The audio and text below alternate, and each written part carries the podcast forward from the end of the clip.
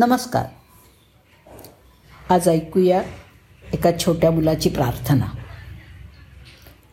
एक लहान मुलगा रोज संध्याकाळी त्याच्या आजोबांना देवाची पूजा करताना बघायचा.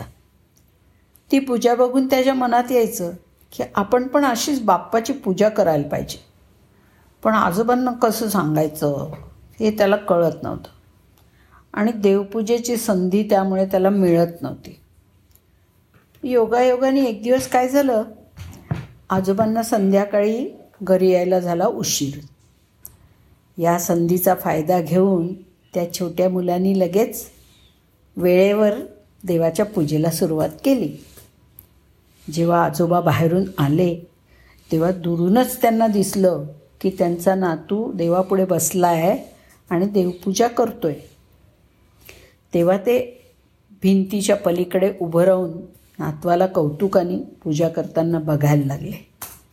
तो छोटा मुलगा पूजेची सगळी साधनं सा साधन सामुग्री घेऊन निरांजन अगरबत्ती वगैरे सगळं वापरून यथासांग पूजा करत होता. नंतर त्यानं हात जोडून देवाची प्रार्थना केली. बाप्पा कृपया माझ्या आजोबांचं आरोग्य चांगलं ठेव. आजीची गुडघेदुखी पण दूर कर. कारण माझ्या आजी आजोबांना काही झालं ना तर माझे लाड कोण करणार? देवा माझ्या मित्रांना पण छान ठेव नाहीतर माझ्याबरोबर खेळणार कोण? आणि माझ्या आईबाबांना सुखी ठेव माझ्या घरातल्या कुत्र्याला पण स्वस्थ ठेव कारण त्याला जर काही झालं तर चोरांपासून माझ्या घराचं रक्षण कोण करणार? पण देवा तुम्हाला वाईट वाटणार असेल तर एक सांगू? तुम्ही सगळ्यांकडे लक्ष द्या. पण त्याआधी तुम्ही स्वतःकडे लक्ष द्या. कारण तुम्हाला जर काही झालं तर आम्हा सगळ्यांचं काय होणार?